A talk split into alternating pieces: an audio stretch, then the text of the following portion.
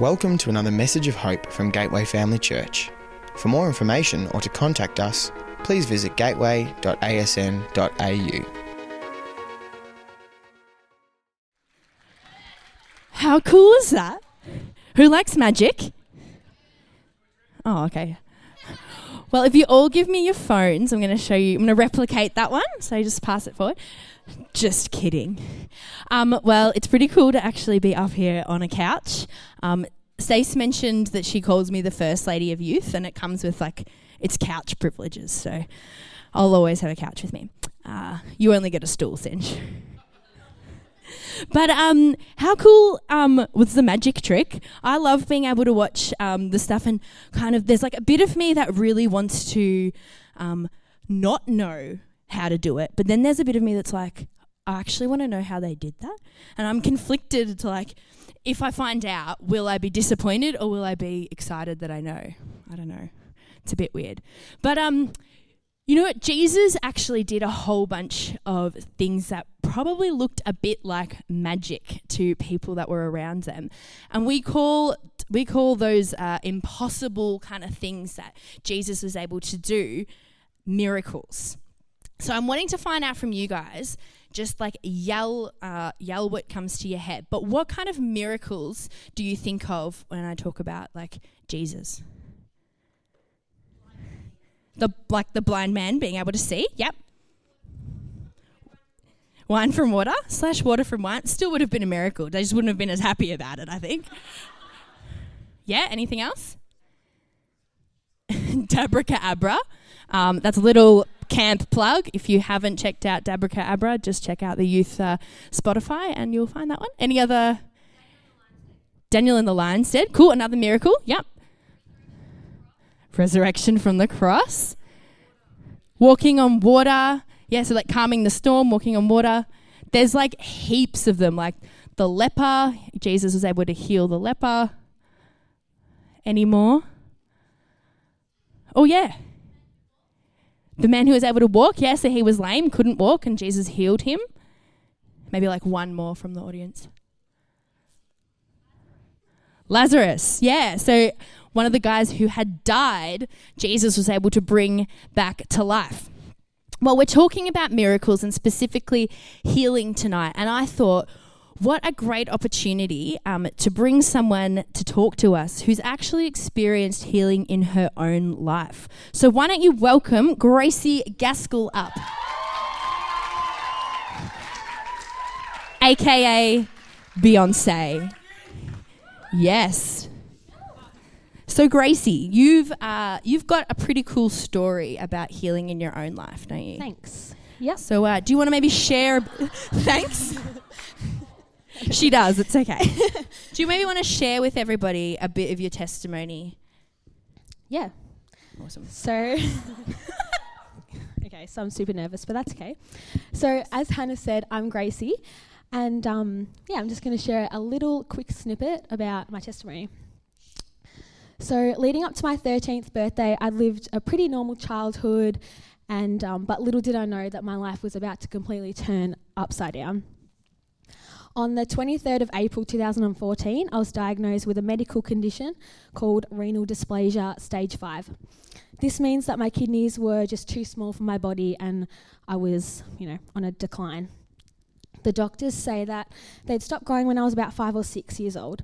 I was also diagnosed with hypertension, which is high blood pressure, and anemia, which is lack of iron. This was the only, this was only the start of a lifelong condition, but I knew that God always had my back. When I presented to the emergency room that Wednesday morning, the doctors didn't know how I was still walking, let alone going to tennis the night before and also going to youth dance. So they admitted me into the Royal Children's Hospital. Within four hours, they were talking to me about needing a kidney transplant, and there my adventure began. Through this journey, I experienced many miracles from God. The biggest one was having my grandma being my donor, and that our match was better than identical twins. The tests to become an organ donor were very extreme, and it's hard to pass all of them. So for her to be my donor at the age of sixty-four was really good, but our bonus, our match was definitely the miracle. There was one main incident that happened during my time at the hospital that showed my family and I that God was in control. A week after my transplant, while I was still in the hospital, some of my levels started to go up, and they said that my kidney might be rejecting. So I had a biopsy, which is just another operation where they can take some tissue and test it. During the biopsy, the surgeon noted that as he approached the kidney, it was suddenly surrounded by a quick shot of light, which went around the kidney and then passed straight through it. There is a medical term for such a thing, although it is rare and not seen often, but the common term for it is the presence of something unexplained. For me, this confirmed that the Holy Spirit was protecting my new kidney. The biopsy results came back all clear within days, and the blood test reveals that my levels were back to being satisfactory. It's been four years this past July since my transplant, and my health continues to improve. I visit the hospital every six weeks, and my doctors are amazed about my progress. I've grown, which is really unusual for kidney patients, and I'm on minimal medication. I believe that God wants to use me and my experience to help others in similar situations. Since my transplant, I've had many opportunities to pray for my friends at different times, and I know that my experience has given me the confidence to minister to others. I'm so thankful for my healing and that God has and what all that God has done in my life. It's hard to say, but I'm also thankful for my kidney condition, as I know that God has healed me in order to use me to build his kingdom up here on earth. Amazing. It's a pretty uh, powerful story that you've got, Grace. Um, what was the? What would you say was the hardest part of your story for you? For me, the hardest part was definitely the mental side of it, because mm. the physical things, you know, they just happened, and I ha- like couldn't really deal with those things. But the mental side was definitely really challenging, and especially knowing that I'd have to go back to all of my healthy friends and to have them think of me as sick. Mm. That was probably the hardest thing for me. Wow. Yeah. Was there like a particular point that you like decided that that was where God did his healing work, or was it a process? Well, I would say that it was was a process, but I do remember on the day of my transplant getting the call at about two o'clock in the afternoon saying that Grandma's kidney is on its way.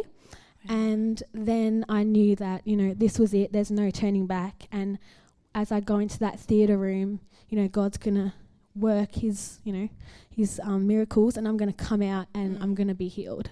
Amazing. So do you consider yourself healed now?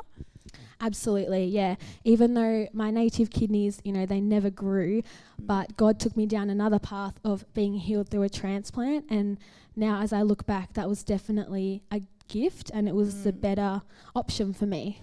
The amazing way that God, I guess, can use things that we think are maybe opposite to faith, yeah. things like science, um, as a way to continue miracles and healing in yeah. people's lives. That's awesome. Yeah. Um.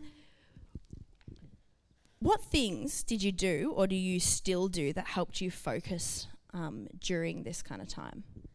Definitely worship. When I was in the hospital, and you know, it was just me and Dad, and we would like watch movies and stuff, but also in the quiet times when we knew that, you know, the doctors have just come in and told mm. us something, or you know, we'd watch live Hillsong videos, and you know what, listen to worship music, and also we would pray. Yeah. And Dad, you know, he would pray over me, and I remember one time um, he put his hands on my kidneys in my back, and he was praying, and for nearly two hours afterwards I could still feel hands on my back. Wow. And it was just like, yeah, God's presence was so there and so in my hospital room the whole time. Why, um, this is maybe a hard question, but why do you think you went through this? Like, what was the point? Um, that is a bit of a hard one, but looking back on my journey th- for the past four years, I definitely think that God has done this in me not s- so that I could suffer. He's mm. done it so that I can get closer to him and tell everyone else about his love and about his kindness. And um, even though this thing, like, it was a sucky situation, but I feel like sometimes you have to go through those things in order to feel his presence and in order to tell other people about, you know, his generosity in our lives. Yeah. It's so great, so great to hear from you. Um, what was the like part of your story that was most impacting, I suppose, to you personally, and maybe what's impacting to those around you? Yeah, well, in my family, it's only our family and my grandma who are Christians in my whole family. So it was really hard to tell, to try and tell them about like what was going on and why everything was lining up. Um, but we feel like in our family that um, God has healed me so that I can, um, you know, minister to other people and to um, like tell my story to others. And but everyone else in my family, they think that I've like I've had a kidney transplant so that now I can live longer on the earth. Mm. So it's a bit hard, but um, I know that the most impacting part was definitely just that God was in every moment. Yeah. And it's good now that I can, you know, tell my cousins about it, and my cousins have even come to Camp No Fear because of what they've seen in me. So yeah, amazing. Just on that, um, can you maybe explain? Um, one of your experiences at camp. Um, I know that one of my questions I had was, how do you see God using this experience? I know you had a particular experience on camp. Do you want to share that? Yes, so this year at s- I went to a C Y C camp um, two weeks before Camp No Fear, and I got, you know, prayed upon, and then the pastor told me that God specifically told him that I have the gift of healing. And I was so shocked, and, you know, he prayed over me and he said, your left hand is healing for physical th- needs and your right hand will be healing for mental needs. And that just really, you know, stuck with me. And then coming into Camp No Fear, I was like, yeah, this is the, f- like, I'm going to do something. Something has to happen, because I kind of was on the fence about it. I wasn't really sure if it was, you know, even a thing.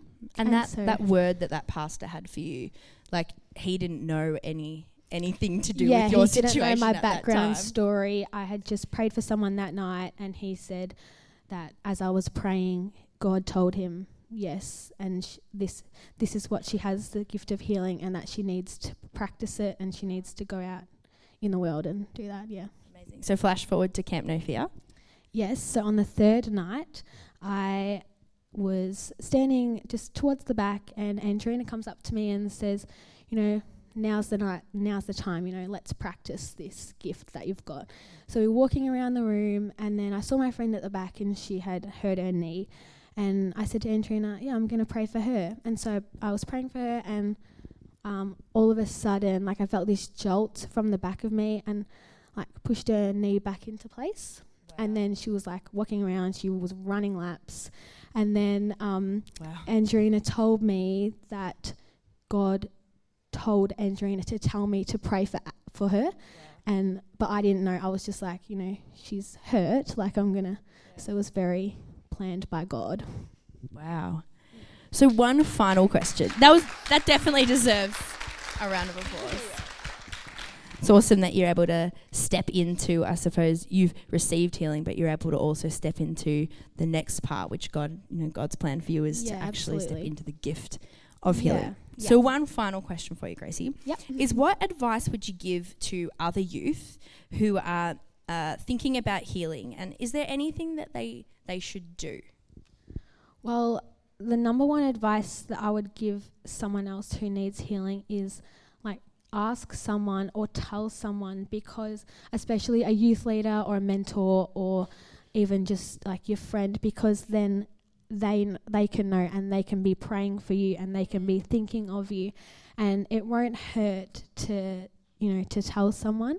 Especially I would say like a youth leader, like if you need S- some sort of healing tonight, you know, go to your youth leaders, go to your older youth, because they're always there for you. And, you know, seek out that healing, because if you don't, then you'll be stuck in a loop and you'll never come out. That's awesome. Well, why don't we thank Grace uh, for sharing? Absolutely amazing. And, you know, um, We've uh, spoke a lot about uh, physical healing tonight, but um, not only does God heal physic- physical healing, but he heals emotional healing, he heal- heals spiritual healing. He can heal relationships, He can heal um, and restore self-esteem. He can wipe away emotional scars and baggage that maybe stop you from feeling like you're connected. God's desire is to bring each of us to a place of complete healing and restoration, to a place where our relationship with Him is restored. You know, our sin and our mistakes, they put a divide in our relationship with God. There's a gap between us and God. And without Him, we eventually suffer the consequences of sin, which is death. But you know, God doesn't want it that way. That is not His plan for us. He desires for our relationship with Him to be healed and to be made whole. So He sent His Son, Jesus, to bridge that gap, to die in our place. And through Jesus, that gap and that separation was restored. Not only did Jesus die, but He overcame death. He was resurrected. His power was so strong that He beat death. And that is why there is no need for anybody who believes in Him to suffer the consequence of death, but instead have eternal life. You've probably heard it before, but John three sixteen says, "For God so loved the world that He gave His one and only Son, so that whoever believes in Him shall not die, but will have eternal life." And you know, Gateway, our God is a healing God. He loves you, and He is powerful enough to heal you. Whether that is something specific for you tonight that comes to mind, whether it's a physical ailment, whether you just want some healing in your relationships, or maybe it's uh, maybe it's confidence. You've got broken confidence and you want you want healing in that tonight. Or maybe, maybe it's the start of healing that relationship between you and God. You know, we're about to spend a bit of time in worship tonight.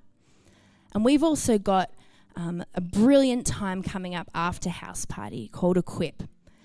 And I want to just encourage you now, if you haven't planned to stay for that, see if you can. Because we've we've uh, created a space where tonight we're going to spend some time in worship, we're going to spend some time in prayer, and we're going to focus on um, hearing from God and hearing about the healing that He wants to bring.